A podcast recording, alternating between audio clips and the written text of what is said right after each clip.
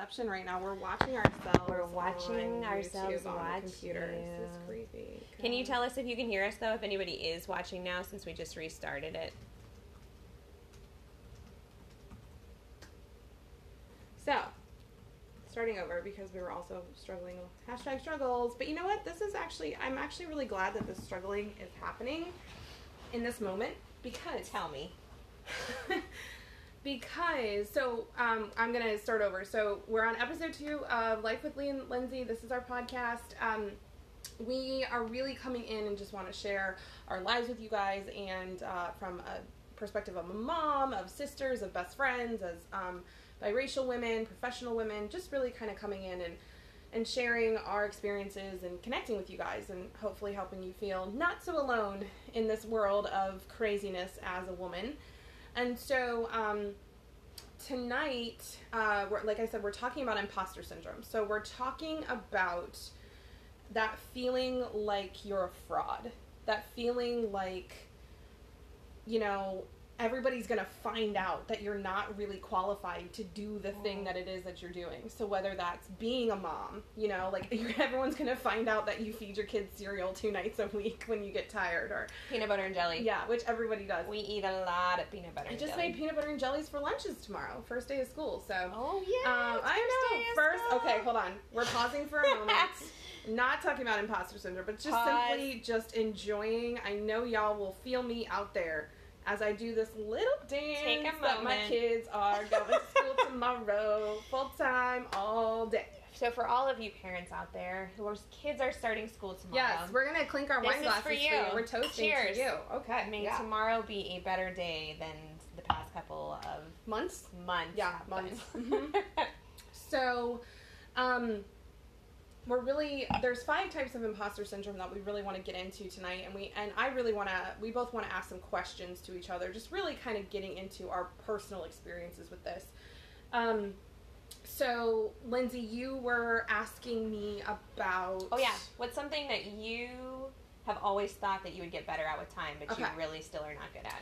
So, um, I'm actually glad that like we're redoing this because I have a new thought on this. So, the biggest thing is the multitasking for me. So, a lot of people when they talk to me, they're like, "Oh, I don't get how you do all that you do." So, I have this air, this appearance like I'm I'm managing things super well, and I always feel like an imposter or a fraud when people say that to me. And the reason is is because I don't feel like I'm good at multitasking. yeah. Um, I feel like I have 27 things up in the air between two jobs and a coaching uh, business and promoting ketones and raising three kids and being a wife and being a daughter and being a sister But like, it's okay that you're not good at doing all those things. Agreed. He, and I understand that. As a balance coach, I 100% Yeah. understand that. But by this point in my life, I thought that I would be mm, just a little bit better at multitasking. However, something that's really exciting for me that I'm just going to share with you guys is um, I actually am on Monday undergoing testing for ADD. So, No, don't tell Dave. Don't tell my husband. He's been trying to tell me for years that I have ADD. And I cannot have someone else in the family diagnosed with ADD because then he's going to have fodder. Here's what here's what the problem is. I do not have ADD. yeah. I have an incredible ability to focus on things. yeah. I just don't think he understands how many things I'm trying to pay attention to at once.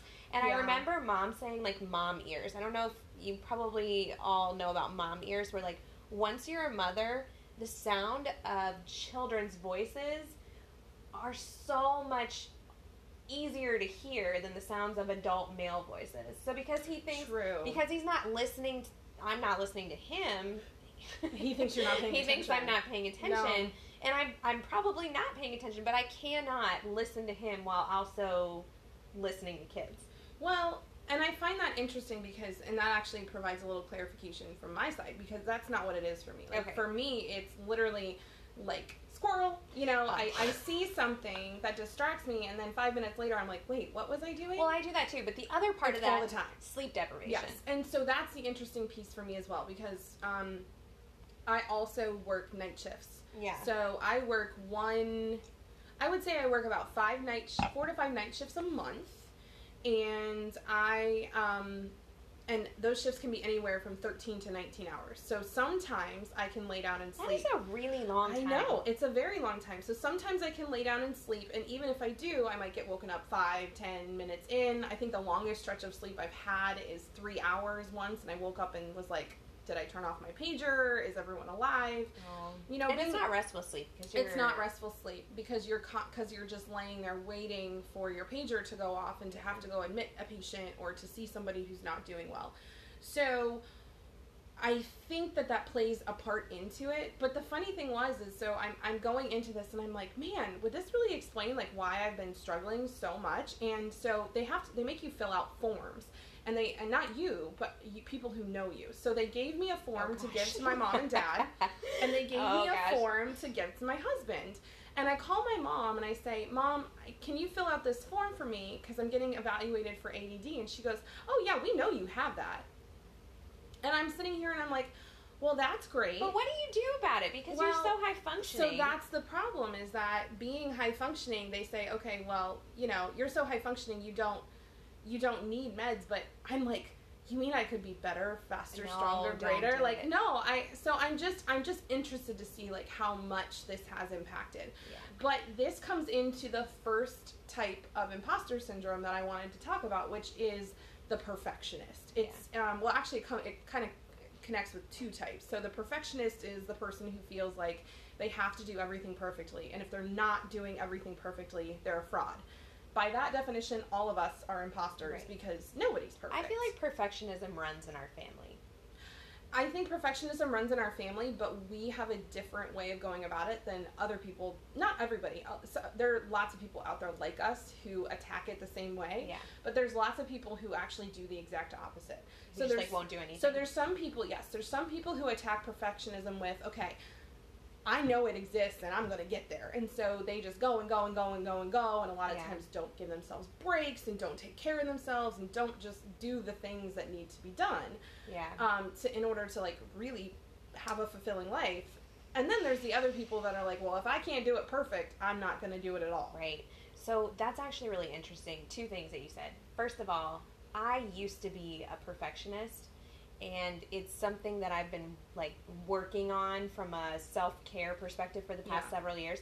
But also, I um, just quite frankly, I have two children who don't sleep. And Yeah. I had to decide I call this I I we're not going to swear on Facebook, so I'm going to have to call it my my give a you know what list. But I I have what's called my give a you know what list. And so when things are going wrong, I actually in my head rank them. Okay, how far down on my give a list is this? Yeah. And like so school, like I love school. I'm getting my doctorate. I want to do this. But I have kids and a job and a husband and a house and and so by the time you get to it, really the stuff that's happening in school is like 5 or 6 on the list. It can't be And it's not that you're not giving it your full attention. It's not that you're not giving it, it you're not giving, I shouldn't say your full. It's not that you're not giving it the attention it deserves, but you are prioritizing it right. at times that make sense. And so you're probably actually doing better than the person Yes. who is Now. trying to prioritize all the things first. When I was doing my master's program, before I had kids, before I had a house, I was newlywed, I didn't have all these other commitments. My school was so high, it was probably like number one. Probably even, I was a newlywed and it was probably above my marriage, and I think that was probably a mistake at the Mm. time.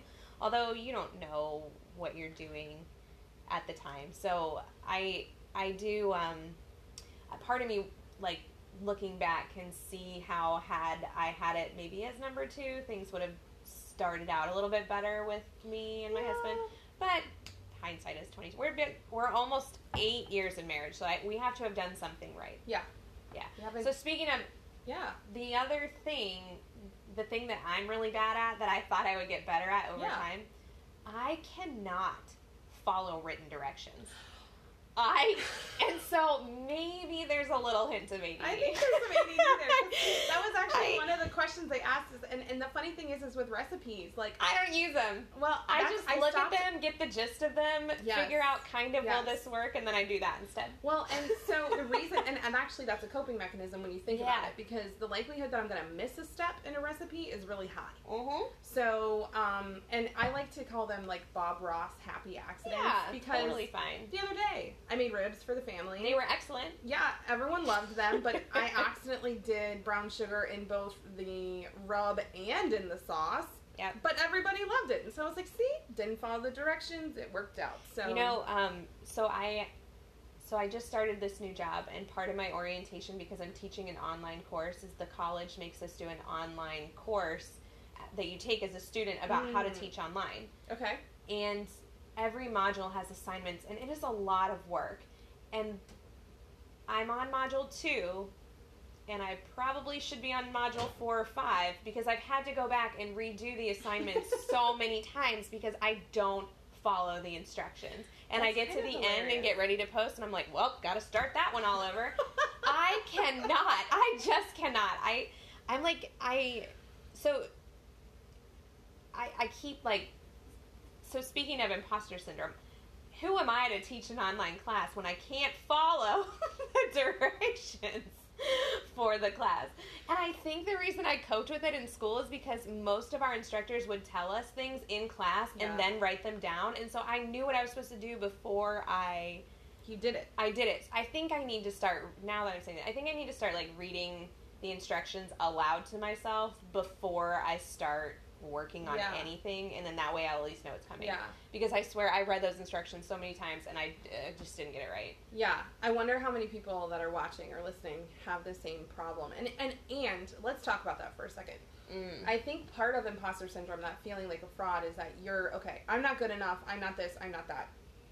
But really, a lot of us have some really great core strengths that like um, just make us who we are, and that's kind of and a lot of those strengths have kind of helped kind of get us to where we Yeah. are from a career standpoint, from a relationship standpoint, whatever.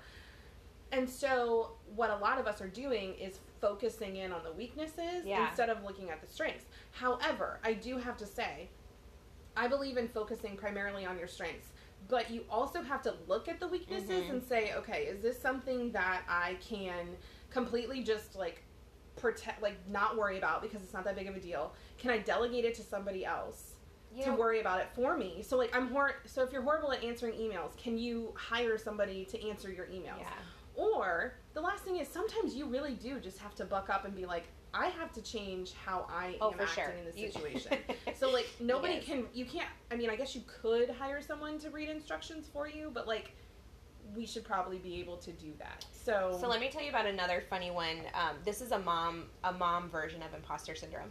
A couple weeks ago, I was getting ready for work, and Sunny's down in the basement playing in her playroom, and she goes, "Mommy, help!" And I'm like, "Oh God, what did she do now?" So I go downstairs, and she has found like a three-inch long silverfish, and she Oh. goes, "Mommy, a bug, kill it!" And I'm like, "Me?" like, I am not qualified to kill this bug. I want to run out Nope. over screaming. Nope. I don't want to have anything to do with this bug. And it's so, like, it is so awful You when have you this- are the adult in you the room. You have this person staring at you being like, fix it. And you're like, I don't want to fix it. I want to run. Let's go run together. you yeah, like let's. I I feel just as terrified of this bug as you do. Well, but you know, I think that those are really good opportunities for growth, right? Because I I killed the bug. It. I I killed the bug. I am proud of you for killing the bug. I don't know if I could have killed the bug. Um, Ugh. Ugh. Here, because in funny, funnily enough, the other day I was in the shower. And Lee was in the my husband. So my husband and I have the same name. So if Oh, you yeah, hear me saying Lee. Lee, I'm not talking about myself in the third person like some crazy weirdo. I'm talking Mhm. about my husband. So, um, we I was in the shower. My husband was in the garage. The kids were upstairs, and I looked up, and there was a bug that was probably Uh. uh Nope. it was probably like three inches across with its I legs. So it looked like a daddy long leg, but it was a wasp. I am cringing at the story. Oh my gosh, or a mosquito or something. I don't know. Oh, never, gosh. I had never seen anything like this, and so I'm like, this thing's gonna fall on me. When or fly into my hair like while I have my eyes closed No. with conditioner. Because you know black girl hair you got to put that conditioner in leave it in for a while. I have my eyes closed for like a full 3 minutes in the shower. You can't close your eyes. What if it gets you while your That's what, so thank you. So so I literally I went and got one of my or I, I hollered for one of my kids and I was like can you please go get your father? And they were like what do you need mom? And I was like tell him there is a bug in the shower. Mm-mm. and he comes up and he's Mhm. like, "Are you kidding me?" And I said, "Baby, you got to kill it. Like I'm a I am about to fall and slip and break like c- like break my head open because I'm freaking out." I would have just left naked conditioner. I I, would have just put the conditioner in and left naked. You know, that didn't occur to me because I think I was in I would think I was like frozen, you Yeah. know? So, but the funny thing is is that afterwards my mom my my daughter goes, "Mom, it's just a bug." yeah, And I was like, "You know, good for you. I'm glad that you feel that way." yeah. For mommy, She'll be the bug that's killer. not a thing. So and now so, you know you have to train her to be the bug killer. And that, but that's, but that's the thing. My daughter sees me as Superwoman in so many other areas. yeah, She doesn't have to see me as the expert in bug killing. Like, Yeah. Daddy can be the expert in bug killing, or she can be the expert in bug killing. And it, it, it seems like a silly thing, but I think sometimes as moms, the, one of the other types of imposter syndrome. So the second one that I was going to mention is the superwoman or the superman, where you feel like you have to be able to do all of the things Mhm. all of the time, and you not you don't say no to things. Like you Right. don't you do not take care of yourself.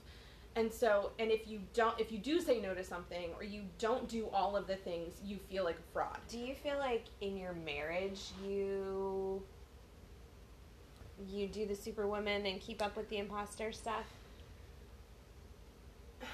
Or do you feel like that facade has been I feel like that facade went away pretty fast. Um, and and you know, so my husband and I have not as unconventional of a marriage as it used to be, but my husband stayed home for seven Yeah. years with our kids. So I was off being the professional, the breadwinner, which I hate that term. Like, I'm sorry, but that dude did uh, worked way harder than me some Yeah. days, and I know Shout he didn't get paid for it. But yeah, shout, stay at stay at home parents, stay at home dads, stay at home moms. You are the real MVPs. Could not do especially when your kids are not in school? Yeah. So, um, you know, I is think we really, from the beginning, realized like, okay, I'm not Superwoman and you're not Superman. So, and plus, if, I'm also going to give a shout out to any twin moms or Mhm. dads out there, like, or multiples.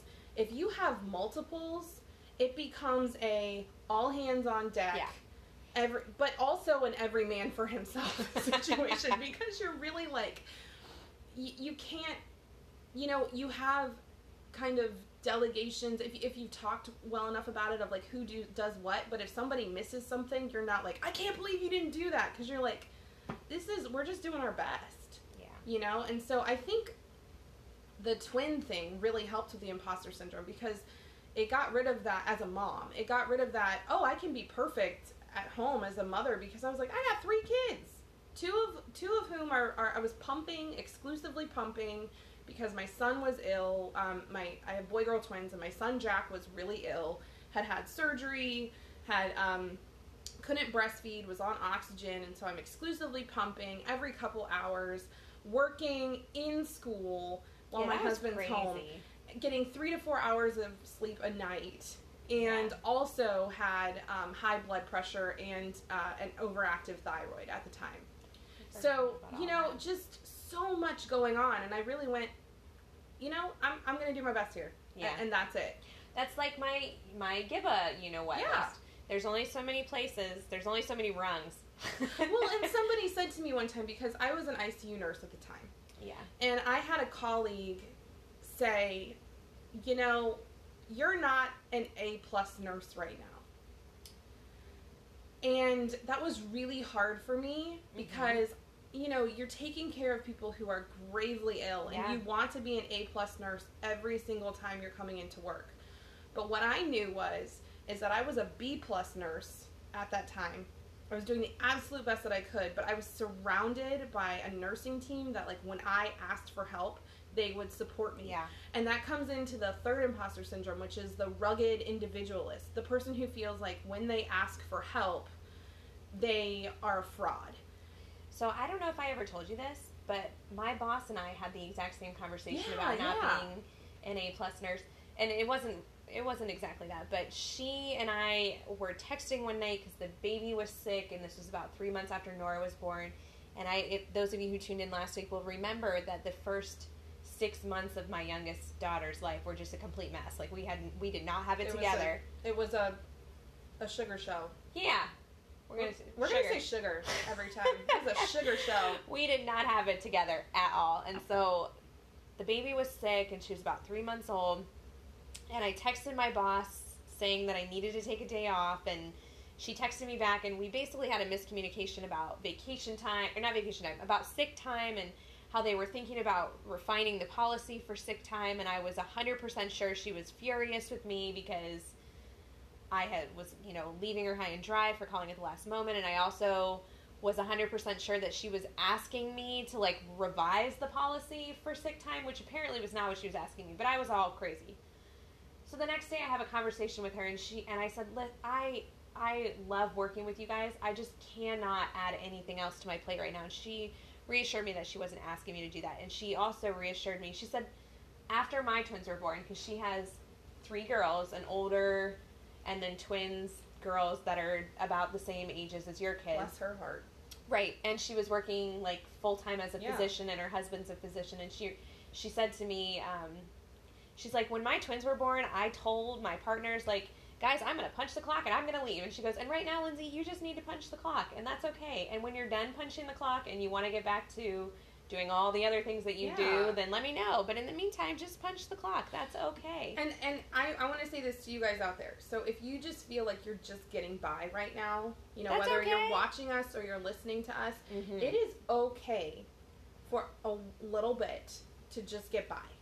You know, resting on your laurels for a long time is not, but if you are truly at the point where you are just trying to survive. survive Yes. then you need to really think about okay what are the what's the bare minimum i need to do and that's what i'm doing Right. whether and, and this goes for stay-at-home moms too you know not just working moms And if- dads. and dads like if your kids aren't sleeping sleep is the priority. Yes. because there is and as nurse practitioners you know lindsay and i both know just how important sleep is Hmm. for your health. And so it's so easy to be like oh well let me just stay up and clean the house or let me just stay up and do this or let me get up early and do this. And i'm sorry people are going to probably think that they're going to be like are you serious? But if i'm not working a night shift i get at least seven hours of sleep every night which Yeah. means i'm usually in bed for eight hours when I was getting up at 4:30 to get to work, by maybe like 5:36, I would try to go to bed by 8:30 or 9. So Yeah. that's because if because I first of all, I knew my kids were going to wake me up at least once. And so if I wanted to get sleep, I had to go to bed. My kids go to bed at 7:30. My kids are both in bed and have been for over 30 minutes Yeah. because it's getting them to bed early gets me to bed early and that makes for a much happier mama. Well, and I think this goes for really America right now. Yeah. This idea of you get your kids in bed and then you stay up and relax, Yeah. quote unquote, relax by watching TV or by, you know, just zoning out. And so you're not connecting with your partner or your husband or whoever. You're not um, doing something to take care of yourself. Right. You're not moving your body at all. You're not doing some mindfulness, whatever, you know, makes you feel good. And then you're going to bed late and then you're waking up sleep deprived. And so people think, well, I need that time to wind down. And I'm like, okay, so here's my suggestion. Like, get in bed with a book and wind down with your book and just see how many nights you wake up at 2 a.m. with the light still on and the book by you because honestly what's going to happen is is that that's going to relax your mind so much faster and better than the TV will or than the looking at your phone Mm. screen will. You know what I always do when I'm feeling anxious and I can't settle down at bedtime or I can't settle down Mhm. in in general and I know I can go to sleep. I listen to this podcast called Tracks to Relax.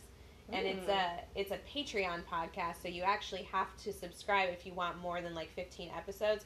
However, they are so good that I've been listening to the same 15 episodes for like a year and I have always fallen asleep before the end. So every time I listen to one, it feels brand new because I never, I don't know how any of them end because they put me to sleep every time, which Well, is really the mark of an excellent sleep podcast. So there you go, guys. you can you can use this. You can use this podcast to fall asleep. Listen to women telling you that you're you're cool, you're the real MVP, and you got you know you're doing all right. And yeah, it's okay if you never hear the end of these if you're using them to to go to bed. I mean, there's lots of stuff out there. I really like. um Oh gosh, I'll have to actually. Uh, we should, we'll I'll post, post them. it for yeah. you guys. We'll post them in the comments on our Facebook group or on our Facebook lives if you want to check those out. But there's one that I use that is for meditation, dreaming, relaxation, and Mhm. sleep. And so um, I'll actually use that at work. I'll put it on at work while I'm just kind of laying there. And so even if um,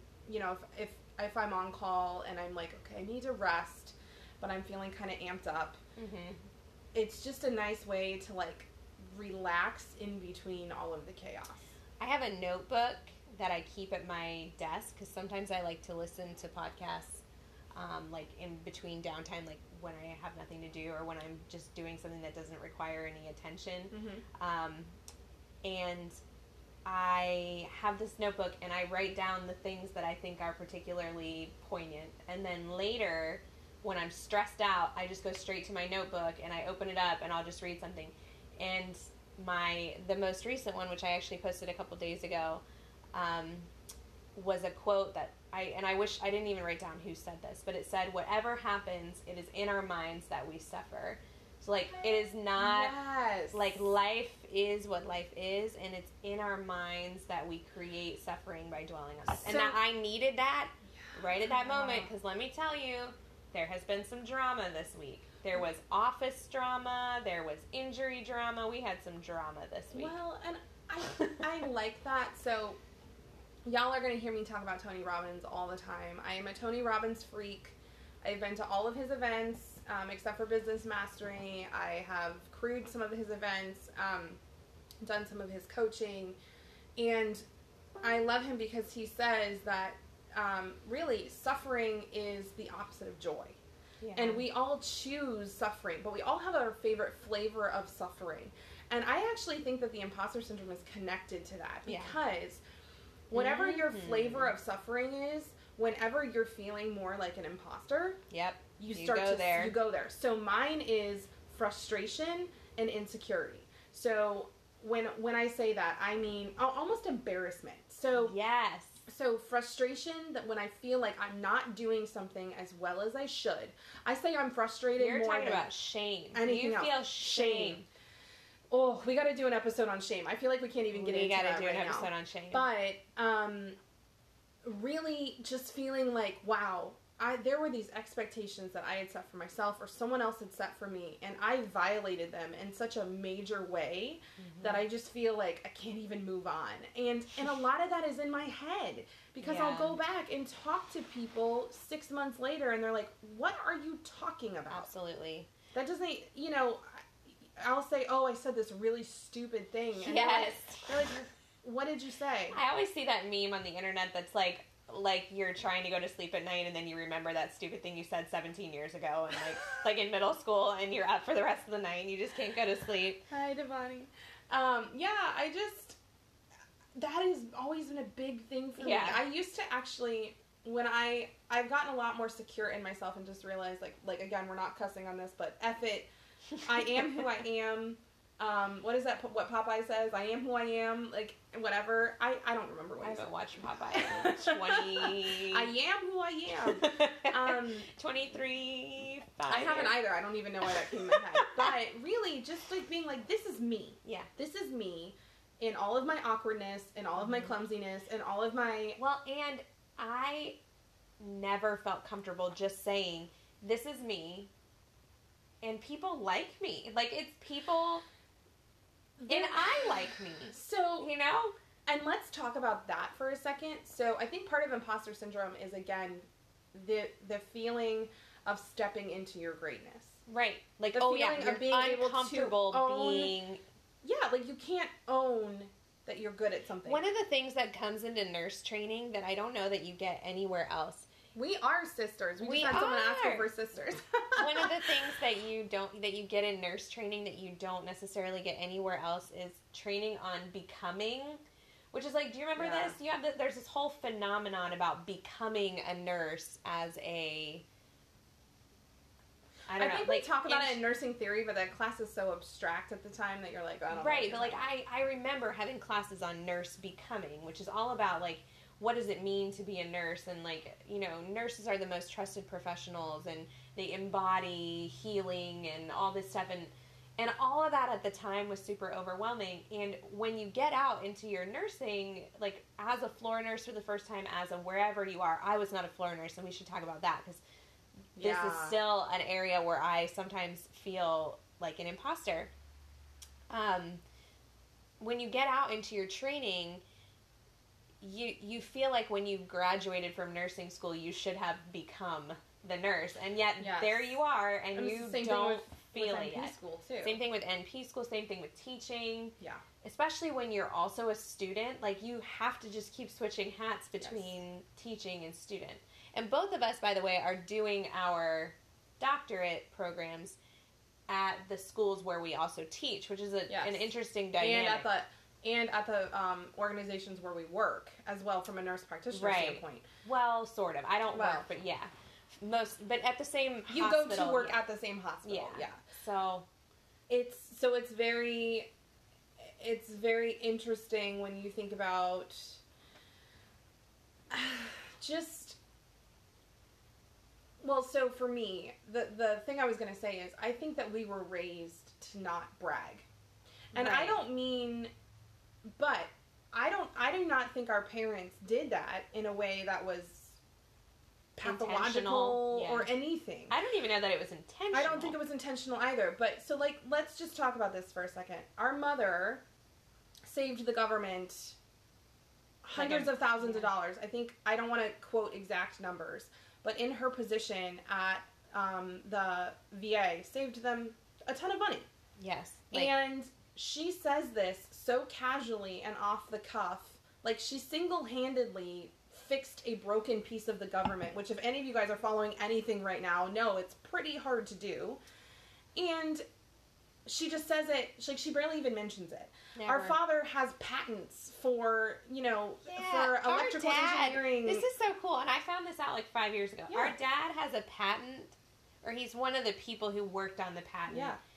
For the barcode scanners that patients wear at the hospital, Yeah. so they don't get mixed up with other patients. Yes. Talk about revolutionary. Even though, like, no, he doesn't get any kind of dividends or whatever you get, Whatever. but it doesn't matter. He was part of that team that did that, and that's so cool. like he's worked he's helped con- um, design things that help airplanes literally stay in the air like help Yes. pilots do their jobs like just amazing amazing people mm-hmm. but they never talked about it same thing with our grandfather Well, so they, like it's not like they were hiding it. It's just more like they. no i don't mean that they're hiding it but i just mean they said it so casually and off the cuff that people would be like wait a minute what, Yeah. and they're like oh yeah it's not that big of a deal you know and and so we were taught to kind of Oh, minimize things and not intentionally and i'm not and i Here's love, the part where I think maybe we were led astray by our parents.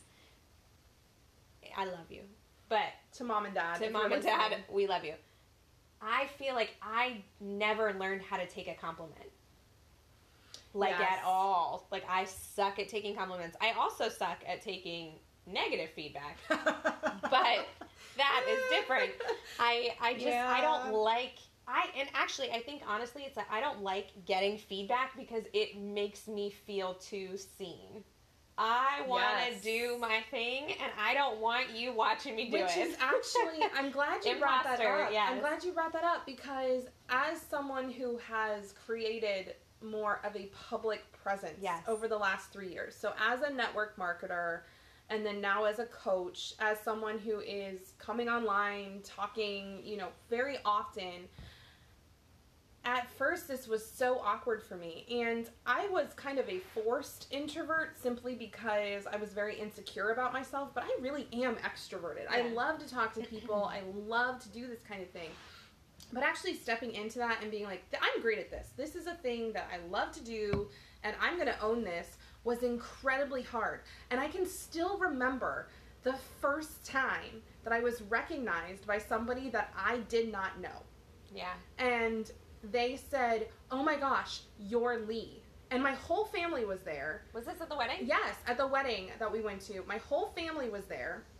And I just saw my mom and my dad and my sister turn around and look, and especially my parents. And I was like, "See, mom and dad, like I am doing something right here." And she was like, "You've made such an such a, a difference in my life and you know we started keto and we're down however much weight and we just love you and thank you That so was really much cool and it was really really cool but it was but there was this piece of me because i was with my family that wanted to shrink back and be like oh no i don't do that. Like i don't i don't i don't own that you know? And and it was it was so it was a very interesting time. My husband wasn't there and so i ended up actually telling him about it when i got home and he's like he was so excited. He was so excited.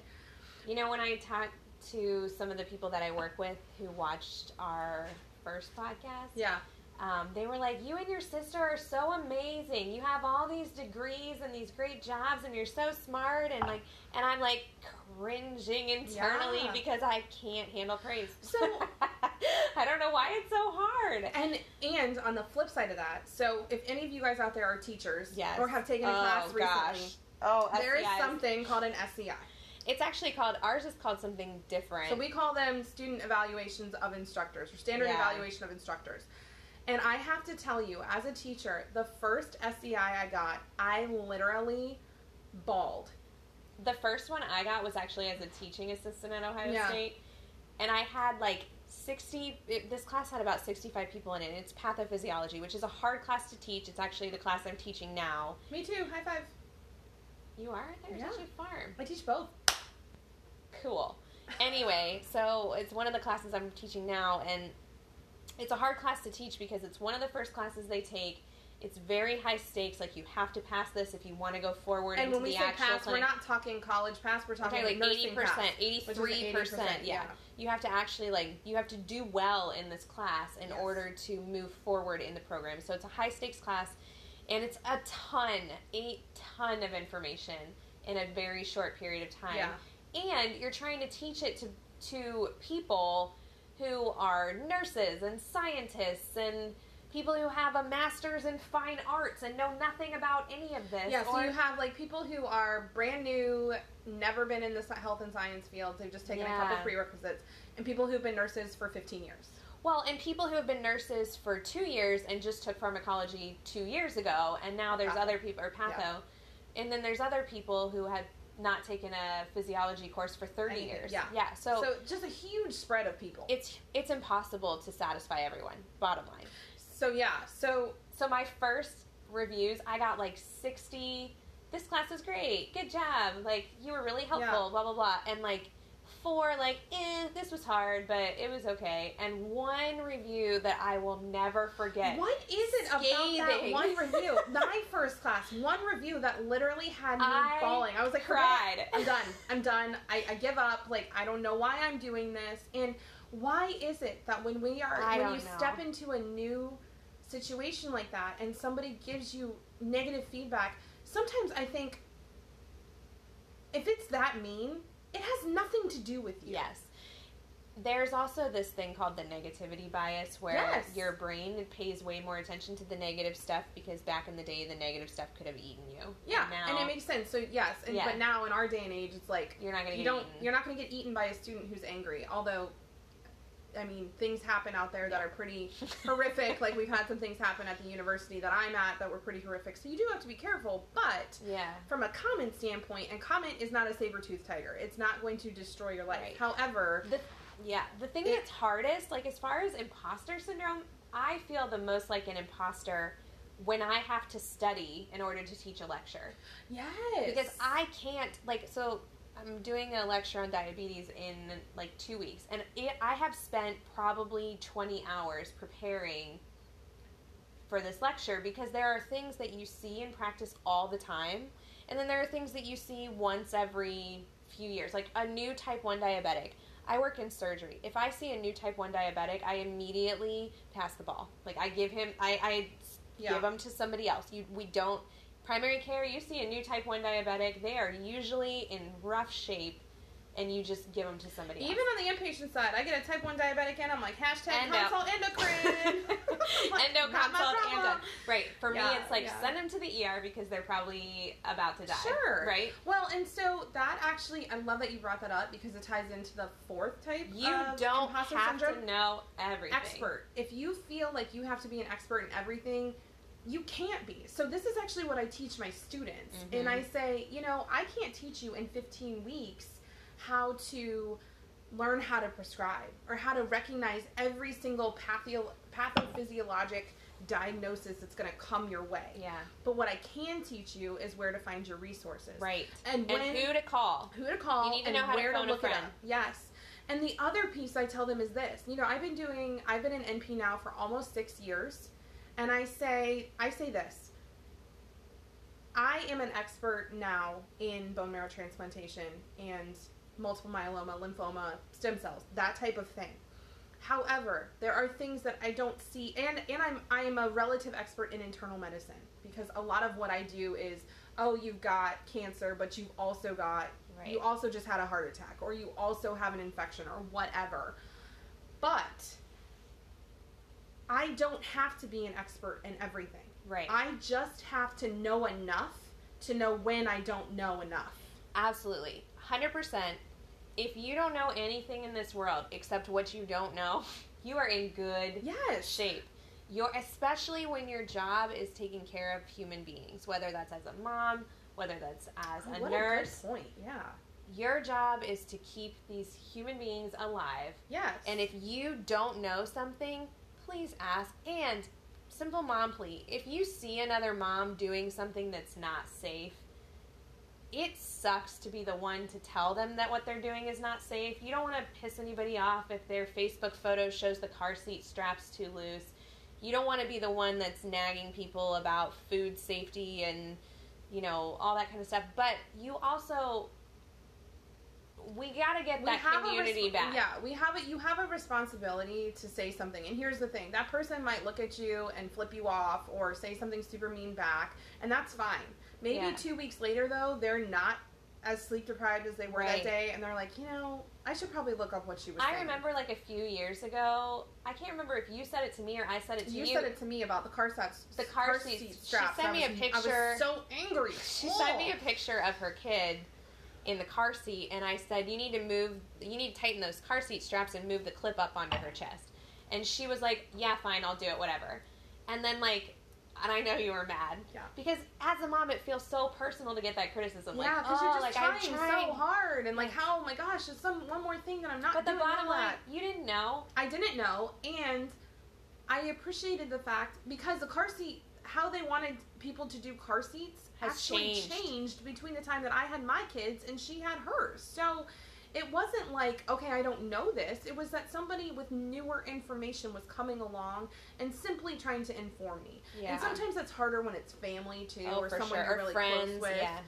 Because if it's someone you're really close with, you're like, forget you. Like You know what like, I didn't know you, you until, and I don't know when this started going around, but the thing about the coats in Yes. car seats, that was not a thing.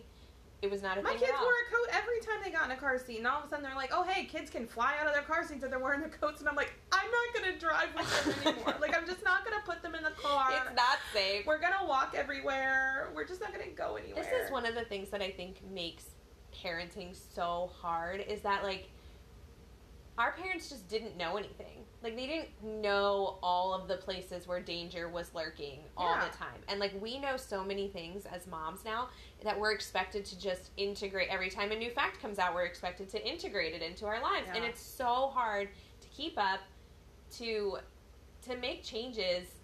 Like we're supposed to care about straws and we're supposed to care about coats in the car Well- seat. Have you ever taken a coat off a child to get them in the car?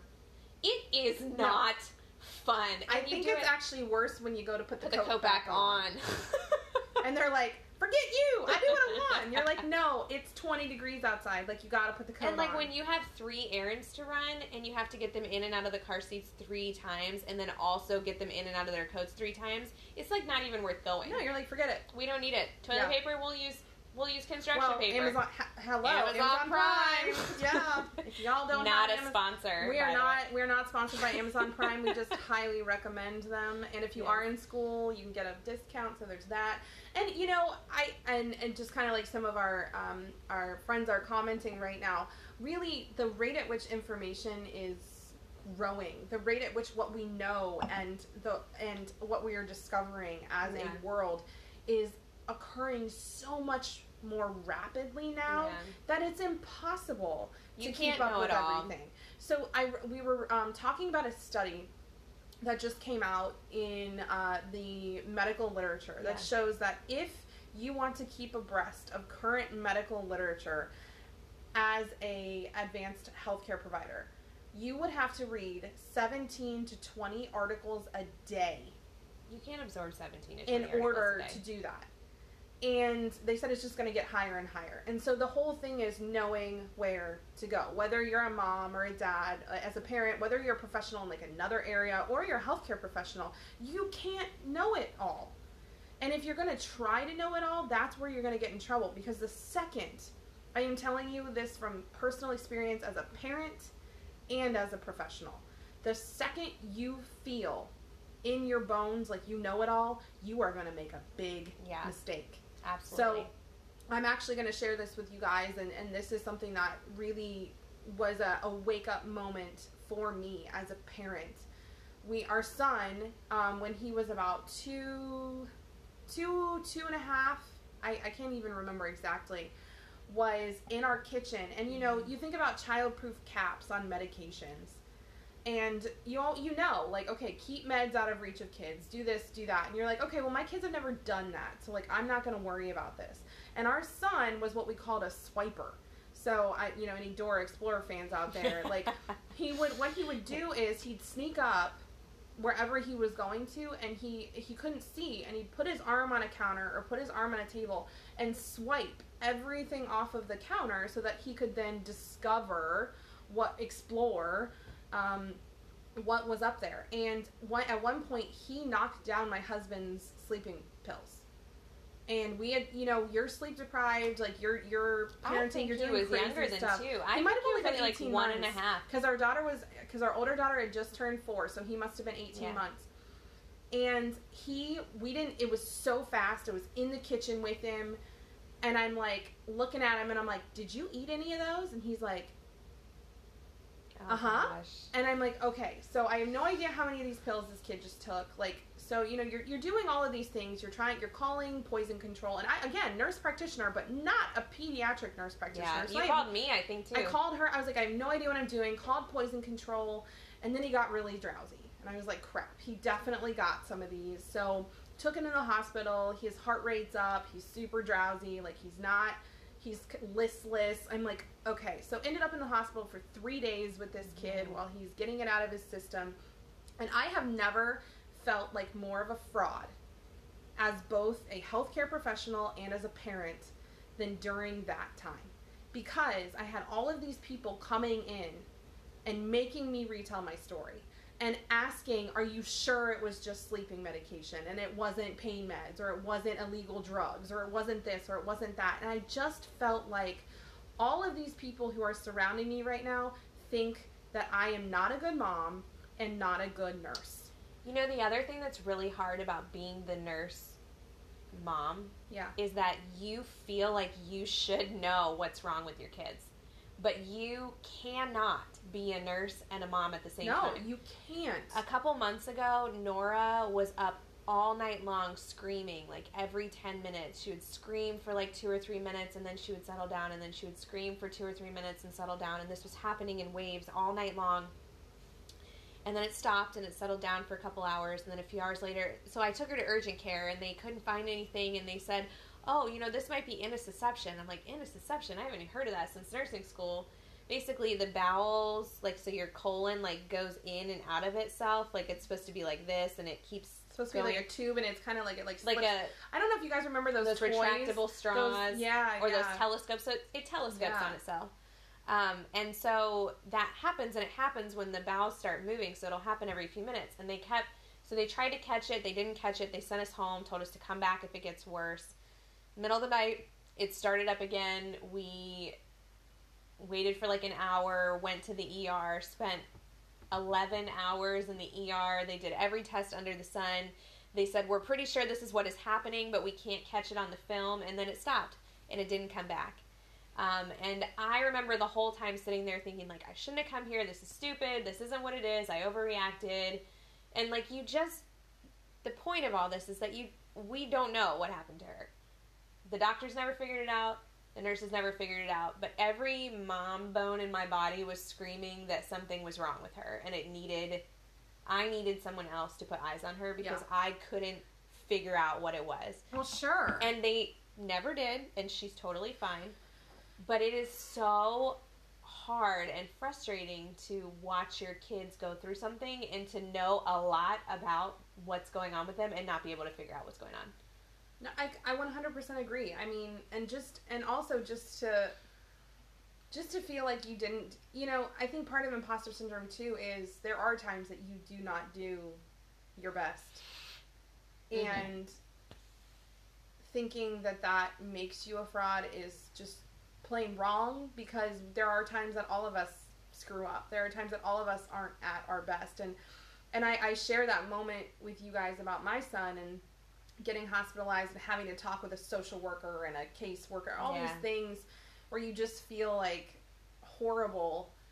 Because I want you to know, you know, at the end of all of that, the interesting thing, and I wish somebody had said this to me at the beginning of all of it instead of at the end. She says, We see kids come in here about three to four times a week and get admitted with medication overdose whether that's Benadryl or whatever, but kids get into medications.